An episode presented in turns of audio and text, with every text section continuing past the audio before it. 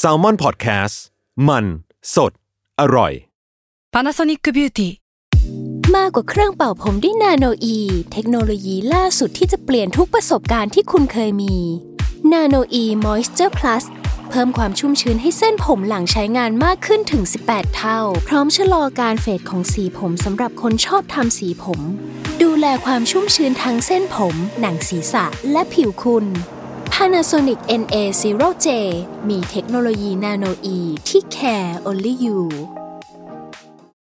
When you need mealtime inspiration, it's worth shopping Kroger, where you'll find over 30,000 mouth-watering choices that excite your inner foodie. And no matter what tasty choice you make, you'll enjoy our everyday low prices, plus extra ways to save, like digital coupons worth over $600 each week. You can also save up to $1 off per gallon at the pump with fuel points. More savings and more inspiring flavors make shopping Kroger worth it every time. Kroger, fresh for everyone. Fuel restrictions apply. ทฤษฎีสมคบคิด เรื่องลึกลับ สัตว์ประหลาด ฆาตกรรม ความลี้ลับที่หาสาเหตุไม่ได้ เรื่องเล่าจากเคสจริงที่น่ากลัวกว่า fiction สวัสดีครับ ผมยชญ์ บรรพพงศ์ผมธัญวัฒน์อิพภูดม นี่คือรายการ Untitled Case สวัสดีครับ ยินดีต้อนรับเข้าสู่รายการ Untitled Case Trace Talk ครับผมวันนี้ครับ สวัสดีครับ ครับ วันนี้ยศก็ยังคงอยู่ที่ฟินแลนด์อยู่ ใช่ครับ เป็นไงบ้าง หลังจากที่ใช้ชีวิตที่ฟินแลวันนนี้ด์เราจะมารีวิวของที่ผมซื้อ รีวิวของที่ผมซื้อมาดีกว่ากำลังอยากรู้ว่ามีอะไรบ้างชิ้นแรกครับ อะไรอะตุ๊กครับตุ๊กตาเด็กครับทำไมคุณซื้ออันนี้คุณซื้อมาเพื่ออะไรผมอยากรู้ มันลดราคาแล้วมันเหลือหนึ่งยูโรแล้วก็อันนี้ครับ เป็นเข็มกัดรูปนกกระทุง ไม่รู้นกอะไร ไม่ใช่นกกระทุงวูดเพกเกอร์ใช่ป่าวะวูดเพกเกอร์อะอืม นกหูนกหัวขวานนกหัวขวาน ไม่รู้ใช่หรือเปล่าด้วยซ้ำเป็นของคุณป้าคนหนึ่งที่เขาทำเองมันก็อันนี้ครับ รูปปั้นเป็นอาร์ตart toy มูมินครับ มูมิน ฟินแลนด์นี่มันเป็นต้นกำเนิดมูมินป่ะ ใช่ ฟินแลนด์นี่คือทุกอย่างอ่าอุดมไปด้วยมูมินอืมแล้วก็ซื้อกระเป๋าไปฝากคุณแม่ครับ อ่า ดีแล้วคก็รับมีหนังสือ หนังสือ art ครับ ครับ หนังสือ จริงๆมีอีกเยอะครับ แต่พอแค่นี้ก่อนดีกว่า ผมหมดตังค์ละอ๋อมีอันนึงอันนี้ เป็นโมโมจิญี่ปุ่นครับ โมจิญี่ปุ่นแต่คุณซื้อที่ฟินแลนด์ครับใช่ครับ ครับทำไมคุณถึงครับซื้อโมจิญี่ปุ่นที่ฟินแลนด์อะอันนี้เป็นเรื่องลึกลับหรือเปล่า มันมีขายครับ แล้วผมอยากกินจบครับไม่ไม่มีอะไรซับซ้อนโลกาภิวัตน์โลกาภิวัตน์ทำให้เรา สามารถกินของอีกประเทศหนึ่งที่อีกประเทศได้นะใช่ครับ ครับอ๋อแล้วเมื่อวานผมไปนี่มาไปพิพิธภัณฑ์จำชื่อพิพิธภัณฑ์ไม่ได้ แต่ว่ามีงานของคุณมาเรียนาอับราโมวิชด้วยที่ที่เขา คนที่ที่เขาเขาแบบเขาเปลือยป่ะใช่ไหมใช่ไหมที่เขาให้ออที่ให้เขาเปลือยให้แล้วให้ให้คนทำอะไรก็ได้ ให้คนป่ะทำอะไรกับเขาได้ เออเออใช่อ่าแล้วอะงานเจที่อไปดูงานขคือองอะไรเขาด้วย คือถ่ายรูปไว้แต่ว่ามันเหมือนเป็นงานที่เขาทดลองนั่งนิ่งๆอะเป็นเวลาแบบหลายชั่วโมงติดต่อกันอะไรเงี้ย ก็เป็นเป็น performanceแบบหนึ่งอืมอ๋อแบบเอ๊ะเดี๋ยวนะแบบคือไม่ motionless อะไรเงี้ยคืออันนี้คือเป็นแบบคือเป็เป็นนภาพถ่าย ไม่ใช่คนไม่ใช่คนจริง แต่เป็นแบบอ๋อภาพภาพบันทึก เออเป็นอ๋อเป็นวิดีโอโอเคมอ๋อโอเคครับโอเค ครับ ดีไหมครับ ที่นู่นดีกว่าเมืองไทยไหมครับ โอ้เรียกได้ว่าสะดวกสบายครับ คือการเดินทางเนี่ย คือมันไม่จำเป็นต้องมีบัตรหลายบัตรเว้ยคือมันอ่ามีมีบัตรบัตรเดียวใช่ไหมแล้วมันก็เดินทางได้หมดเลย แล้วทุกอย่างมันเชื่อมกัน คืออาคือมันเป็นคือผมว่าทุกอย่างมันดีมากเว้ยมันเหมาะกับการอาศัยอยู่มาก คือมันอาจจะไม่ได้มีที่เที่ยวเยอะ ขนาดที่เป็นแบบเป็นเมืองท่องเที่ยวแบบทุกคนต้องมาเที่ยวอะไรเงี้ยแต่ว่าถ้าถ้าอยู่ที่เนี่ย ถ้าไม่นับเรื่องเรื่องอาหารแพงหรือว่าอะไรพวกนี้นะผมคิดว่าทุกอย่างมันเหมาะกับการอยู่อาศัยมาก เพราะว่าแบบมันมีฟ a ซิลิตี้พร้อมอะห้องสมุดฟรีหนังสือเยอะนั่งสบายคนไม่เยอะแล้วก็แบบ ไม่ได้ crowded อะไม่ได้แบบคนเยอะมากจนจนทำอะไรไม่ได้อะไรเงี้ยหลักๆการเดินเขาเดินทางทางก็สะดวกด้วยอะไรดีกันอะที่นู่น น่าจะคล้ายๆกับอเมริกาตอนนี้มั้งคือมันจะมีสกูตเตอร์ไฟฟ้าอ่าเคยเห็นกันปะที่เป็นสกูตเตอร์ไฟฟ้าที่แบบ มีของยี่ห้อ Bolt มีของยี่ห้ออะไรเงี้ยเออแล้วเขาก็แบบอ่าขี่สกูตเตอร์ไฟฟ้าเนี่ยไปไปทั่วเมืองกัน หรือไม่ก็จักรยาน จักรยานก็เยอะเอออือม แล้วก็แต่เขาไม่ค่อยไม่ก็แบบเดินรถไม่ค่อยรถรถแบบรถใต้ดินอะไรเงี้ยไม่ไม่ได้เป็นอย่างนั้นเนี่ยอ๋อจริงๆก็เยอะหมดเลยอะคือแบบ คือมันมีหลายแบบคือแบบ มีรถใต้ดินมีแทรมมีบัส แล้วก็เลือกได้คนเลือกได้คนส่วนใหญ่ก็จะขับรถส่วนตัวกันด้วยมั้งแบบคนที่มีลูกมีครอบครัวแล้วอะไรเงี้ยอะก็เข้าใจได้ แต่ก็ดีดีนะครับแบบทุกอย่างมันดูแบบสงบสุขดีมากครับในวุ่นผมวายมีคำถามหนึ่งอย่างสำหรับสำหรับยศที่ไปอยู่ฟินแลนด์มาสัปดาห์กว่าแล้ว อยากรู้ว่าครับ อาหารประจำชาติฟินแลนด์นี่คืออะไรวะเขากินอะไรกัน ไม่รู้อะคือคือเป็นปลาเป็นปลาแซลมอน แล้วก็มีปลาเป็นปลาตัวเล็กๆด้วยคล้ายๆแบบปลาปลาบ้านเราอะที่มันจะเป็นปลาปลาตัวเล็กๆอะนึกออกไหมผมไม่รู้เรียกไม่นี่ถูเหกรออะปลาแบบปลากรอบเหรอเออคล้ายๆปลากรอบ แต่ว่าตัวเนี้ยมันก็จะเป็นเป็นปลาที่มีเนื้อแน่นนะแต่ว่าเป็นแค่ปลาตัวเล็กๆอะอันนี้เขาก็กินกันเว้ยเอามาย่างกินกันก็อร่อยดีทั้งตัวหรือว่าใช่ใช่แกะใช่แกะเอาอ๋อกินกินทั้ทั้งงตัตัววเลยพูดแล้วก็หิวเออแล้วก็มีปลาอีกแบบหนึ่งแล้วก็ที่เขากินกันก็จะเป็นเนื้อเรนเดียร์ผมไปลองมาฮะหรอเป็นมีดบอลเนื้อกวางเรนเดียร์แบบอร่อยอะอร่อยมากอะแล้วเขากินกับแยมเว้ยเป็นกินกับแยมแบบแยมผลไม้อะก็คือเอาเนื้อจิ้มแยมแล้วก็กิน ก็แปลกอ๋อดีก็แบบนี่ป่ะ meatball ใส่แยมก็คือเหมือนอีเกียป่ะใช่ ใช่ใช่มันคืออาหารอีเกีย เพราะว่าอีเกียของสวีเดนเนี่ยกินคล้ายๆก็กันแถวๆนั้นอืม เอ้ยไม่เคยรู้เลยว่า rein เนื้อเลนเดียร์กินได้แบบนี้ คือผมมาเคยไปเอเที่ยอวผมแบบก็เพิ่งรู้ผมเคยไปเที่ยวอลาสก้านานมากแล้วเออสิบกว่าปีแล้ว ตอนนั้นคือเห็นแค่เป็นแบบเนื้อเลนเดียร์มาทำเป็น jerky อะมันทำเป็นเนื้อแห้งอะอ๋อเออ แล้วมันก็ดูแบบเป็นขนมขนมๆอะกินแบบกินมันอืๆมอะไรเงี้ย แต่นี่คือแบบ meatball ว่ะจริงจังผมก็เพิ่งรู้แล้วก็แบบตอนเห็นในรูปก็แบบเออกูต้องกินให้ได้ แล้วพรุ่งนี้แบบวันรุ่งขึ้นก็เลยรีบรีบวิ่งไปกินเลย ก็อร่อยเชี่ดียแล้วก็มันเหมือนเนื้อมีซุปเหมือนเนื้อวัวไหม คล้ายๆพี่แบบรสชาติ texture อะไรใด ๆ แต่ว่ากลิ่นกลิ่นจะแรงกว่าแบบกลิ่นกลิ่นออกอะกลิ่น signature มันออกอะไรเงี้ยครับ อืมโอเค คุณได้ลองไอ้ที่คุณบอกคราวที่แล้วปะที่เป็นหุ่นยนต์สั่งอาหาร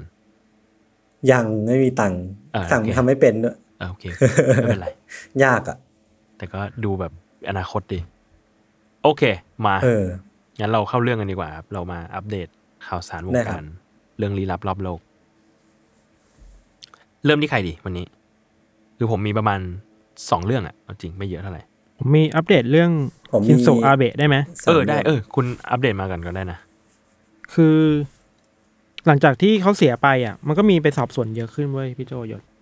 สอบสวนว่าความเชื่อมโยงระหว่างอาเบะกับมูนิสหรือว่าอ่าเขาเรียกว่าเออนี่คือมูนิสเนาะ ลัทว่าธิมูลัทธินีเป็นยังไงบ้างมูนิสแล้ว เพราะว่ามีนักการเมืองญี่ปุ่นกว่าร้อยคนน่ะ ก็มีความสัมพันธ์กับลัทธิมูนิสอืมนี่ด้วยเหมือนกันหรอเออตอนนี้คือสื่อญี่ปุ่นโอ้โหไม่ทำอะไรแล้วคือแค่ไปดูว่าใครเกี่ยวข้องบ้างกับลัทธินี้อะและอ่าเอาเงินของภาษีประชาชนไปทำอะไรกับลัทธินี้ที่เกาหลีใต้หรือเปล่าเว้ยอ่าก็แล้วก็เพราะว่าหลายคนก็แบบไม่ใช่แค่เอาเงินไปอะ ยังถวายตัว ไปเข้าร่วมกิจกรรมของมูลนี่อยู่บ่อยๆอะไรเงี้ยครับ ครับ แล้วก็อืมมันก็กลายเป็นเรื่องใหญ่มากจน เหมือนกับว่าญี่ปุ่นตอนนี้มันเริ่มล่าแม่มดอะหร แล้วบอกว่าลัทธินี้มันเป็นอืมยังไง ใครไปบ้างชี้เป้าออกรายงานมหนังสือพิมพ์ทีวีอะไรเงี้ยอืมจนสุดท้ายอะมันมีม็อบมูลนี่ที่เกาหลีใต้เว้ยเพื่อต่อต้านอ่าญี่ปุ่นว่า พวกแกหยุดล่าฉันได้แล้วอะอ่าเอ้ยนี่นะมันเสียงอ่าก็เป็นม็อบใหญ่อยู่ที่กรุงโซลเลยเราบอกว่าอืมเอ้ยญี่ปุ่นอืมเลิกมาตีตราพวกฉันแล้วนะฉันไม่ทำอะไรผิดลัทธินี้ไม่ทำอะไรผิดอะไรเงี้ยอืมฮึมันก็กลายเป็นคนก็วิเคราะห์ว่ามันกลายเป็นความขัดแย้งระหว่างญี่ปุ่นกับเกาหลีใต้มากขึ้นกว่าเดิมอีก อ่าฮะเพราะว่าฐานใหญ่ของอืมมูลนิสมันคือเกาหลีใต้ไงอืมเออมันก็มีคนมาอืมพูดถึงมูลนี้กันมากขึ้นเรื่อยๆว่า จริงๆแล้วสังคมหรือว่าลัทธิที่ให้บังคับให้ลูกลูกลูกตัวเองไปไปแต่งงานคนแปลกหน้าเนี่ย มันโอเคจริงๆไหมนะมคือว่าอืมจุดเด่นหลักของมูลนิสคือพิธีใหญ่ๆ ที่แบบให้คนให้คนจำนวนมากเป็นพันคู่แต่งงานพร้อมกันโดยที่แบบไม่รู้จักกันมาก่อนอะอ่าฮะอ่าฮะเออเนี่ยมันก็เป็นแบบอะถึงแม้จะ consent แต่ว่าเด็ก ๆ หรือว่าวัยรุ่นเหล่านี้มันถูกบังคับมาหรือเปล่า อะ อะไรเงี้ยอืมอืมมันก็เริ่มเป็นเรื่องใหญ่มากขึ้นแล้วคือมันมันเริ่มมีการเข้าไปสอบสวนในลัทธิมูนิสมากขึ้น ซึ่งสอบสวนนี้ไม่ใช่เกาหลีใต้สอบสวนนะญี่ปุ่นสอบสวนเกาหลีใต้แทนอีกทีหนึ่งอะไรเงี้ยเชี่ยก็ดูเป็นเรื่องใหญ่มากขึ้นครับเออก็เป็นม็อบมูนิสในเกาหลีใต้ครับ ครับ แล้วก็ครับมีอีกเรื่องคือมีผอบตรของญี่ปุ่นเนี่ยลาออกเลย บอกว่าโอเค ผมก็รับผิดชอบนะที่ทำให้อาเบะตายอะไรเงี้ยเพิ่งเพิ่งลาออกวันนี้ อืมอืมเราว่าเออมันก็เป็นแบบเรื่องที่ไม่ได้จบง่ายๆอะการเสียชีวิตของชินโซอาเบะอะไรเงี้ยครับ อืมอืมอืมนั่นแหละอัปเดตสั้นโอเคครับ อะ ผมมีข่าวหนึ่งอันเนี้ย มันเป็นทฤษฎีสมคบคิดที่กำลังค่อนข้างมาในช่วงนี้ๆอืมคือตอนเนี้ย เอ่อ หนัง One Piece Film Rate กำลังเข้า อ่า พี่ไปดูแล้วใช่ไหม ผมไปดูมาแล้วอ่าผมไปดูมาแล้ว ก็ รู้สึกว่าถ้าใครเป็นแฟน One Piece แล้วชอบแชงค์เนี่ย น่าจะฟินอยู่ แชงนี่คือตัวไหนอือฮึแชงค์คือคนที่มอบหมวกฟางให้กับลูแซงฟี่คูสแชงค์มันคือผแดแชงคูสแชงคูสแหละ แต่ว่าอ่าตอนนั้นอะมันแปลผิดเอาเหรอ ใช่ เพราะว่าภาษาอังกฤษมันคือแชงชันคุสุมั้งถ้าจำไม่ผิดนะ แชงคุสะมันคือภาษาญี่ปุ่นคือแชง แต่พอพอเป็นอ่านเป็นญี่ปุ่นเนี่ยใช่ มันต้องเป็นแชงคูสะอะไรแบบนี้แบบเป็นแชงคูสใช่ไปแล้วมันก็เลยกลายเป็นเชงคูสแต่จริงๆคือเขาตั้งใจให้อ่านว่าแชงส์อ่าโอเคอ่าทีเนี้ยตัวแชงส์เนี่ยก็มีบทบาทในเรื่องนี้เยอะ อืมเออ เรียกว่าใครมาถามก็ ผมก็จะบอกว่าแชงเนี่ยเหงื่อออกเยอะสุดแหละตั้งแต่ตั้งแต่เปิดเรื่องมาอ่าเออ โอเค ทีเนี้ยปรากฏว่าฟิล์มเลสเนี่ยมันมีทฤษฎีสมคบคิดอันหนึ่งเกิดขึ้นครับเผอิญว่าในเรื่องเนี้ยตัวละครหลักอะครับ นอกจากพวกกลุ่มหมวกฟางกับกลุ่มผมแดงแล้วเนาะอืมมันก็จะมีตัวละครหนึ่งก็คือตัวเอ่ออุตะอ่าอุตะเป็นตัวละครอยู่ในฟิล์มภาคนี้เลยอ่าเป็นผู้หญิงที่แบบเป็นเหมือนไอดอลร้องเพลงอ่าเออ แล้วทีเนี้ย พอมันเป็นไอดอลร้องเพลงแล้วอะมันก็เลยต้องมีคนภาคสองคน คนหนึ่งอะเป็นคนร้องเพลง อีกคนหนึ่งอะเป็นคนพากย์เสียง ซึ่งเสียงเหมือนกันคถูกปะล้ายๆกันคล้ายๆกันเออทีเนี้ย ปรากฏว่านักร้องที่เขามาร้องเป็นเสียงตัวละครอุตะเนี่ยอืมเออ ชื่อว่าคุณอโดะอ่าคุณอโดะอืมอโดะเนี่ยเป็นเป็นนักร้องแบบนิรนามอะคืออโดะนี่ไม่รู้ชื่อจริงเปล่าครับก็มันเป็นแบบเขาเรียก pseudonym อะคือเป็นแบบชื่อชื่อ stage name อืมชื่อปลอมอืมชื่อนามปากกาอะไรเงี้ยแนวๆนั้นนะเขาเนี่ยไม่เปิดเผยหน้าตา ไม่เปิดเผยตัวตน ออกซิงเกิลแล้วก็ภาพที่ที่มีโปรโมทอะมันอาจจะเป็นแค่แบบภาพตัวการ์ตูนภาพอะไรเงี้ยเฉอ่ายอ่าๆเออ แล้วตัวคุณอาโดะเนี่ยก็ได้มาร้องเป็นตัวละครอุตะในเรื่อง One Piece Film Red อืมทฤษฎีสมคบคิดแม่งเริ่มตรงนี้แหละครับ อืมคุณอาโดะเนี่ย ตอนนี้อายุ19ปีอืมข้อมูลอืมมีแค่นี้เลยว่าเกิดประมาณช่วงแบบปี2020 2000 2002ประมาณ อืมอายุประมาณ19เพิ่งเดบิวต์เมื่อประมาณปี 2017 นี่เองอืม5ปีอะไรเงี้ยอืมได้รางวัลเยอะนะได้รางวัลแบบของ Mnet เป็นแบบ Best อืม New Artist อะไรเงี้ย of the อืม Year อะไรเงี้ยเลยอืมก็เลยเริ่มมีคนแบบ ไปตั้งทฤษฎีอยู่ใน reddit ครับ ของญี่ปุ่นนะว่าคุณอาโดะเนี่ย เป็นลูกสาวของอาจารย์โอดะทำไมอะฮะอ่าทำไมอะ อ่าน่าสนใจน่าสนใจ มีมี มีประมาณสองสาอย่างที่อยากอธิบายเรื่องนี้ครับ อันแรกเนี่ยเขาไปสืบมาเขาบอกว่า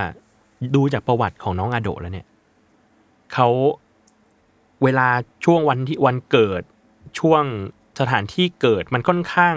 สัมพันธ์กันว่า อาจจะมีอายุเท่ากับลูกสาวของอาจารย์โอดะได้ อ่า แล้วอ่าครอบครัวของอาจารย์โอดะเป็นครอบครัวที่ low-key มาก low profile มากอ่าคืออาอาจารย์โอดะไม่มีรูปอัปเดตมาเป็นสิบปีแล้ว เออใช่ใช่เออแล้ว ภรรยาอาจารย์โอดะเองก็ไม่มีเหมือนกัน แต่รู้ว่าเป็นใคร เพราะว่าอ่าเคยเป็นแบบเคยเป็นโมเดลมาก่อนอ่าเคยเป็นคอสเพลเยอร์มาก่อนอะไรเงี้ย แต่ครับว่าลูกสาวเนี่ยมีสองคนรู้แค่นี้ แต่ไม่รู้อ่าชื่ออะไรอ่าเออ รู้ว่ารู้ว่าเกิดปีไหนประมาณไหนบ้างอืมเออ มีลูกสาวสองคน ก็เลยคิดว่าอายุประมาณเนี้ยอาจจะเป็นลูกสาวอาจารย์โอดะได้ แล้วอีกอย่างคืออืมน้องอาโดะเนี่ย ใช้ชื่อ stage name เนี่ยว่าอาโดะซึ่งมันผวนนะคำว่าโอดะอ่าอื ผมว่ามันมันมันเริ่มต้นจากชื่อนี่แหละ มันไม่เริ่มต้นจากอะไรหรอกพี่ แล้วแล้วอยู่ๆก็ได้มาพากย์ มาพากย์ตัวอุตะในเรื่อง One Piece Film Red อะพี่มีทฤษฎีชื่ออุตะอีกไหมอืมไม่เกี่มียวข้องไหมฮะไม่เกี่ยวโอเคอุตะแปลว่าร้องเพลงมีแค่นี้โอเค เนี่ยครับอุตะตอนนี้เขาก็เลยแบบกำลังพยายามที่จะสืบกันอยู่ว่าเรื่องนี้จริงหรือเปล่า แล้วก็การมีอืมที่ถกเถียงกันในอินเทอร์เน็ตว่าแบบ หรือว่า อาโดะจะเป็นลูกสาวของอาจารย์เออิจิโรโอดะจริงอ่าซึ่งไม่มีใครรู้เป็นไปได้ๆซึ่งไม่มีใครรู้ ซึ่งไม่มีใครรู้ เพราะว่าอะน้องไม่ไม่เปิดเผยตัวจริง ๆ มีค่ายแล้วก็ไม่ไม่ได้เปิดเผยว่าเป็นใคร ญี่ปุ่นเนี่ยมีศิลปินแบบนี้เยอะมากเลยนะผมไม่รู้ว่าเป็นเป็นที่เดียวหรือเปล่าที่มีเยอะมากขนาดนี้อะศิลปินที่ไม่เปิดเผยหน้าตา อ่าเออบางคนเออเออบางคนน่ะใช้เวลาประมาณสิบกว่าปีอะถึงจะกล้าเปิดหน้าตาตัวเองอะว่าเป็นใครว่าใช่ไหมเป็นใครอะอ่า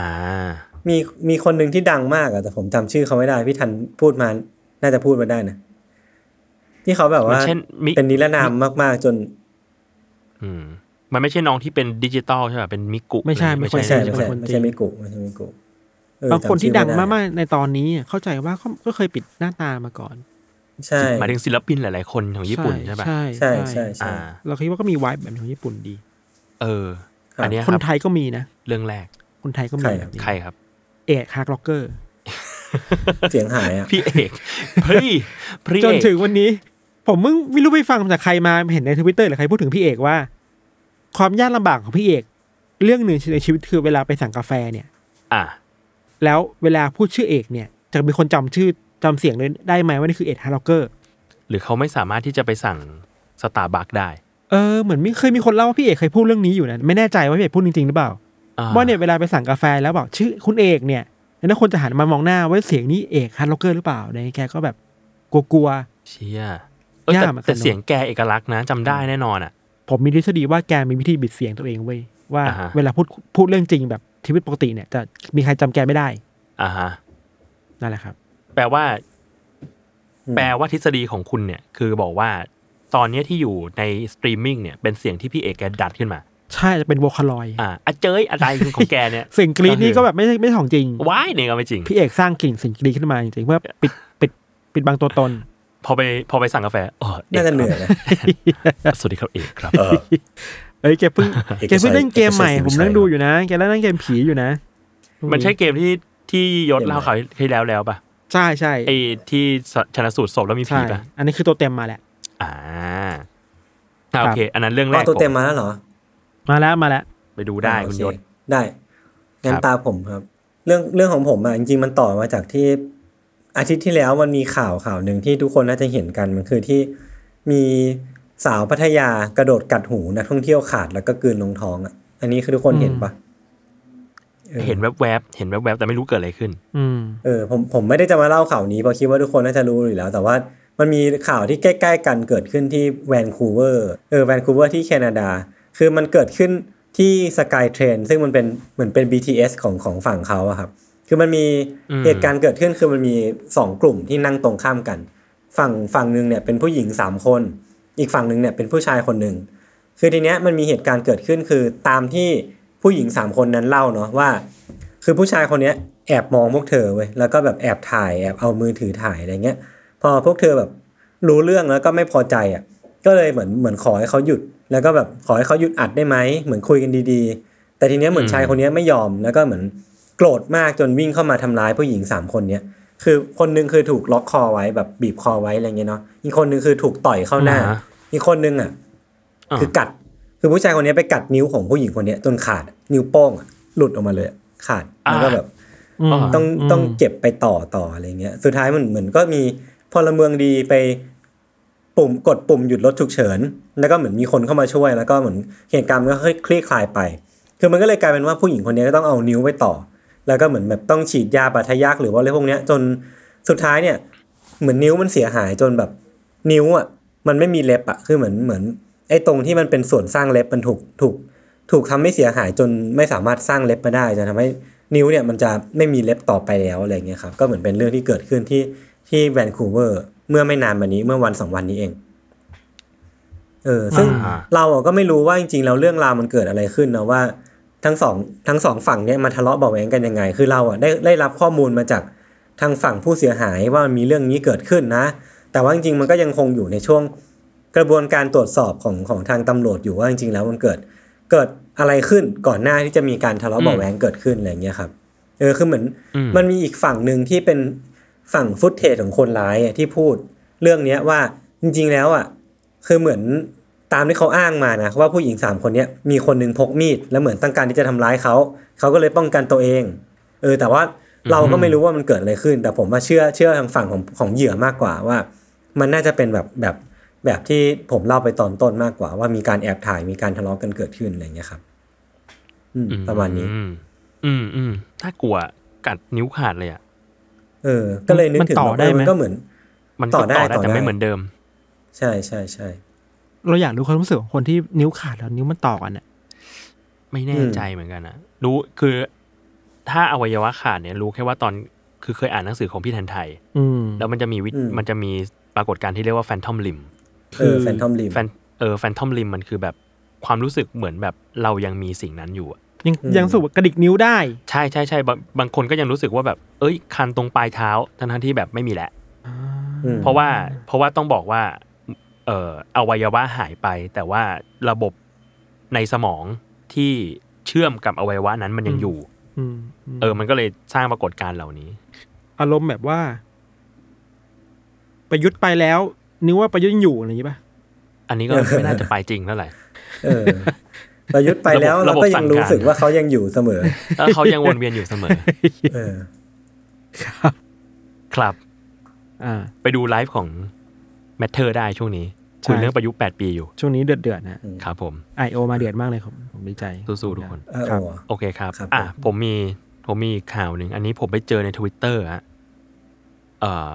จริง ๆ เป็นข่าวใน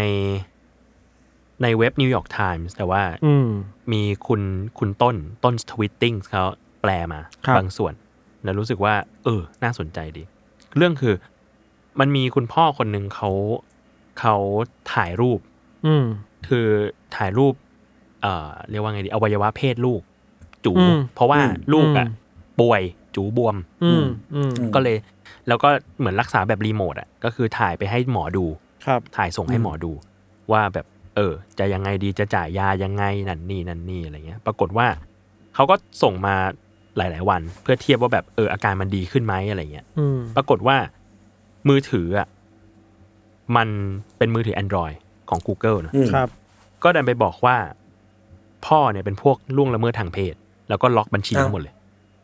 เชี่ยอ่าอ่าอ่าเออ คือดันแล้วคุณพ่อคนเนี้ยดันแบบ ดันเป็นสาวก Google อะใช้ Google มันทุกอย่างเลย Google ใช้มือถือด้วยใช้เมลใช้ปฏิทินด้วย แล้วปรากฏว่าพอโดนล็อกอะก็ใช้งานอะไรชีวิตนี้ใช้งานอะไรไม่ได้แหละอ่าอ่าเออ ก็เลยก็เลยเป็นเรื่องขึ้นมา เพราะว่าเขาเองก็ไม่ได้มีเจตนาในการล่วงละเมิดทางเพศลูก เออ สิ่งนี้มันก็เป็นแค่แบบการถ่ายเพื่อ ให้หมอดู เออ อัปเดตดูแล้วคนที่ ได้เห็นรูปเหล่านี้มีแค่มีแค่ภรรยาเขาอืมแล้วก็หมออืมแค่นี้ แต่ว่า AI ของ Google มันเข้าใจผิดอ๋อมันฉลาดเกินไป เรียกว่าฉลาดก็ไม่ได้นะ เออ มันไม่ได้ มันมันก็มันเลยคิดแบบคุณยนต์ ใช่ใช่อืมอืมมันก็เลยเกิดคำถามว่าแบบ เออ อย่างเงี้ย ระบบ AI มันใช้งานได้มากน้อยแค่ไหนอืมแล้วอืมมันควรจะมีวิจารณญาณของมนุษย์ เพื่อตัดสินสิ่งเหล่านี้ด้วยหรือเปล่า เนาะ เออ มันก็ยากอะเราว่าพอพอเรากระจายอำนาจตัดสินใจให้กับ AI ไปแล้วอะอืมอืมบางเรื่องมันจำเป็นต้องมีคนอยู่แต่คนอาจจะไม่เยอะเพียงพอกับยูเซอร์ที่มีอยู่ไงพี่โจยนต์อ่าเข้าใจ ซึ่งเนี่ยข้าใจมันมันจะเป็นปัญหาใหญ่เว้ยแบบเคสเนี่ยอืมแค่ไหนที่คนเข้ามาดูได้ อ่า แล้วใช่ไหม AI ก็มันก็มาขึ้นอยู่ว่าแล้วจะใช้คนเพิ่ม หรือว่าจะพัฒนา AI ให้มัน ให้มันดีกสว่าอดนี้คล้องมากขึ้น เออใช่ฉลาดขึ้นได้หรือเปล่าอะไรเงี้ยอืมเออ อันนี้ก็เป็นข่าวแบบข่าวใหญ่ประมาณนึงเลยแหละของที่นู่นครับครับมาผมมีอีกข่าวหนึ่งครับ ครับผมอันนี้เป็นข่าวที่อยู่ในสองทวีปแต่เกิดจากปัญหาเดียวกัน คือว่าในช่วงนี้เนี่ยช่วงสิ้นเดือนสิงหาเนี่ย มันมีปัญหาเรื่องภัยแล้งทั่วโลกเลย ยุโรปก็เจอภัยแล้ง จีนก็เจอภัยแล้งหนักมาก แล้งอย่างเดียวไม่พอเนี่ย แล้งแล้วทำให้น้ำเนี่ยมันเหือดแห้งลงเยอะมาก อืมอย่างอ่าเคสแรกเนี่ย เกิดขึ้นที่เซอร์เบีย แม่น้ำดานูบคือมันแห้งจนคนไปเจอว่าในในเขาเรียกว่าอะไรนะในใต้สุดของแม่น้ำอะเออ มันมีเรือรบสมัยสงครามโลกครั้งที่สองอยู่เลยหอเราไม่เคยมีคนเจอมาก่อนเลย โอ้โหเออเราไม่ใช่แค่ลำเดียวพี่โจยศยี่สิบกว่าลโอ้โหเยอะ อ่าฮะำปัญหาคือว่าหลายหลายๆสื่อบอกว่า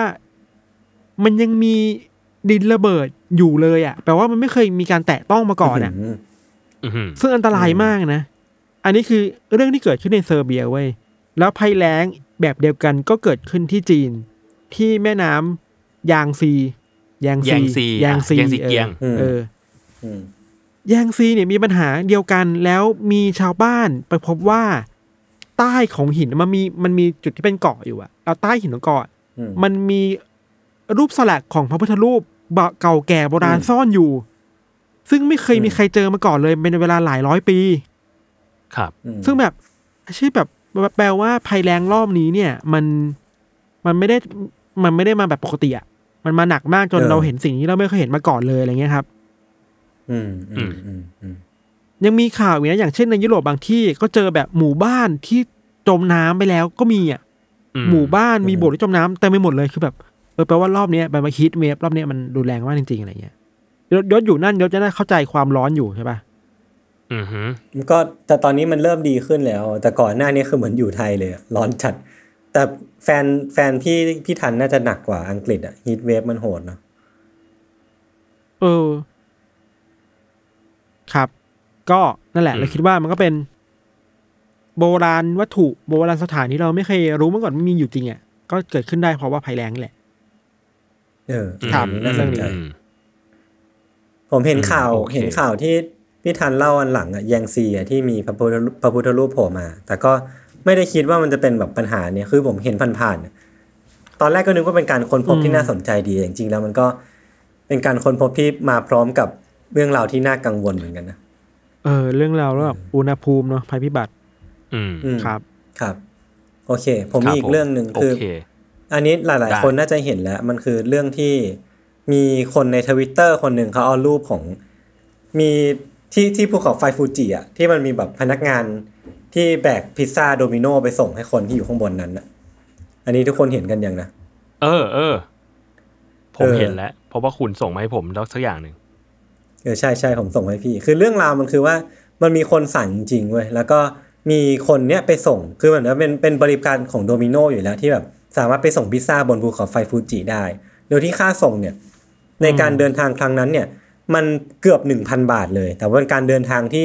ยาวนานประมาณแบบ6ถึง8ชั่วโมง ที่ที่คนคนนี้จะต้องแบกพิซซ่าขึ้นหลัง แล้วก็เดินไปจนถึงไปไปส่งให้ถึงมือของคนสั่งได้อะไรเงี้ยครับเออมันก็เลยเป็นเรื่องที่แบบ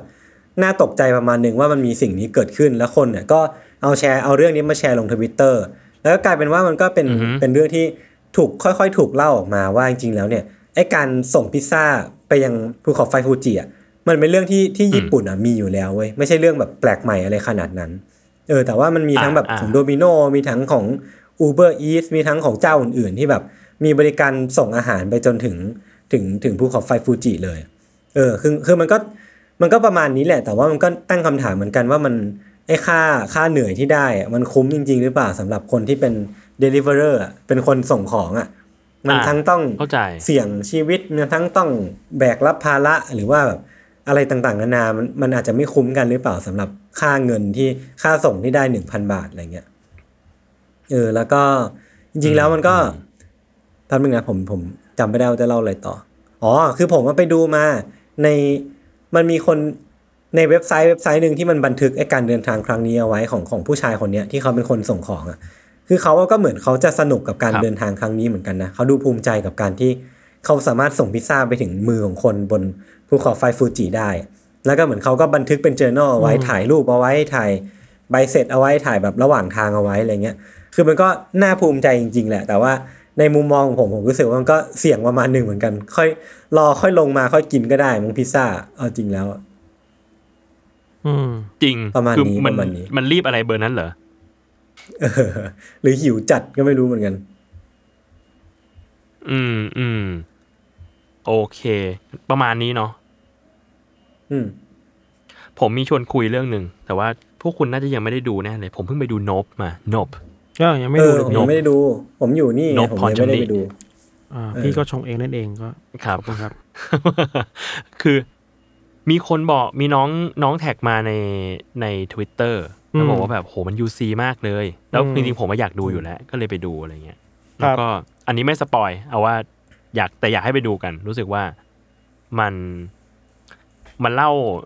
มันเล่าอะไรหลาย ๆ อย่างที่ที่นอกเหนือไปจากเรื่องเรื่องการเป็นหนังหนัง UFO หนังหนังสัตว์ประหลาดเอามันคือหนัง UFO เหรอ เออ คือ เรียกว่าพอดพอดหลัก ๆพอดเริ่มต้นที่มันว่าไว้อะคืออมประมาณว่ามี UFO มาลุกลานในพื้นที่หนึ่งห่างไกลมากๆ เป็นแบบทะเลทรายเป็นแบบแรนช์เป็นอะไรว่าอะไรวะเป็นที่เลี้ยงม้าเพื่อใช้เพื่อใช้งานอะไรเงี้ยครับ เออ แล้วพี่น้องสองคนที่ดูแลที่แห่งเนี้ยก็พยายามที่จะถ่ายรูป UFO เนี้ยอ่าเพื่อเอาไปขายหรือแบบอะไรสักอย่างหนึ่งเออก็จริงเออก็น่าสนใจดีอ่าเออ แต่มันแบบมันพาเราไปมากกว่านั้นอะอ่าแล้วมันดูแบบ มันเป็นหนัง จะเรียกว่ามันเป็นหนังชองแบบหนังหนังสัตว์ประหลาดก็ได้อะอ่าเอออืมใช่แล้วทำไมมันถึงโนบอะโนหรือถ้าคือถ้าถ้าจะบายสปอยไหมอะมัถ้านพี่มันบอกมันไม่สปอยมันไม่หขนาดนั้น คือมันแค่ว่าตัวละครมันพูดว่าแบบเนอะเรื่อยๆอยู่ในเรื่องอ๋อซึ่งคำแบบคำสะบดคำบนบนเออ แล้วแล้วตัวคนดูอย่างกูเนี่ย ก็คือไม่ไม่เอาพอแล้วๆเหรอน่าสนใจ เออ รู้สึกแบบ เป็นประสบการณ์การดูหนังที่เหนื่อยมาก แนะนำ IMAX ครับ อ๋อมีอย่างหนึ่งที่ที่อยากคอนวินส์คือ ใครชอบงานเสียงอะงานเสียงโหดมากหรอ เออ จังหวะที่ดีมากคือจังหวะที่แบบกำลังแบบสมมติอยู่ในสวนอยู่ในทุ่งเลี้ยงมงเลี้ยงม้ากันอยู่ก็มีเสียงลมมีเสียงม้ามีเสียงอะไรอะแล้วมันดูดเสียงออกไปหมดเลยหายไปเลยมอ๋ออ่าน่าสนใจ แล้วมันแบบทุกอย่างมันไม่น่าไว้ใจเลย อะอ่าอ่าอ่ามันไม่มีอะไรน่าไว้วางใจเลยอะแล้วมันก็เลยกลายเป็นวิชวลที่มันแบบประหลาดมากกับการที่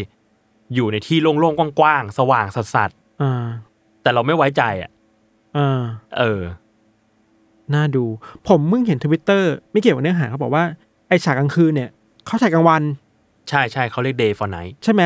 เทคนิคอะไรบางอย่างที่แบบว่าทำให้แบบดูเหมือนกลางคืนหมดเลยเออเหมือนพี่เต๋อจะเขียนถึงเหมือนกันนะเขาประมาณว่าแบบเขาใช้กล้องสองตัวถอดถ่ายไปด้วยกันอะอ่า กล้องตัวหนึ่งเป็นกล้องอินฟราเรดกล้องอีกตัวหนึ่งเป็นกล้องธรรมดา แล้วมันก็เลยแบบอ่าสามารถถ่าย day for night ได้เห็นแบบไกลมาก แล้วก็เอามาทำเป็นกลางคืนอ่าน่าสนใจครับครับ สนุกครับของเจ้าเดียวกับ Get Out แล้วก็ Us ฮะจอแดนพิวครับดีท่านครับ ในตระกูลนี้เนี่ย วันนี้เนี่ยอืมก็คือวันที่ยี่สิบยี่สิบห้าเนี่ย แต่ถ้าเราออกไปแล้วได้ออกมาแล้วคือ เออเรื่องอะไรนะ ที่ เป็นเขาในชนบทของสแกนมิดซอมมามิซอมมาเข้าเน็ตฟิกมีสองอ๋อเหรอคืนเหรอนี้อ่าอืมมิดซอมมาผมไม่ไหวว่ะผมดูตัวอย่างแล้ว ผมผมรู้สึก เอ่อกระเพาะรับไม่ค่อยได้ สนุกสนุกดีน่าดูสนุกนะาดูพี่โจมันสนุกสนุกนะ ผมกลัวแนะนำกระเพาะผมรับไม่ค่อยได้ ครับครับ โอเค ประมาณนี้เนาะใช่ครับครับผมก็ติดตามรายการ u n d e r t a l e Case Trace Talk ได้ทุกวันศุกร์นะครับครับทุก ช่องทางของ Salmon Podcast เอ้ยเดี๋ยวแอบแจ้งนิดนึงก่อนมตอนนี้จริงๆมีคุยกันในทีมประมาณหนึ่งว่า เดี๋ยวเราอาจจะเรียกว่าลดจำนวนการไลฟ์ลง แล้วก็เดี๋ยวเราจะมีวิธีอาจจะมีการปรับเปลี่ยนอะไรบางอย่าง เกี่ยวกับเกี่ยวกับ YouTube Membership เรา ครับ ครับ แจ้งไว้ก่อน เดี๋ยวยังไงเดี๋ยวเราจะมา confirm อีกทีหนึ่งสำหรับผู้ฟังทุกคนนะครับ ครับ โอเคครับ งั้นก็ประมาณนี้ครับผมเจอกันครับ สวัสดีครับ สวัสดีครับ สวัสดีครับ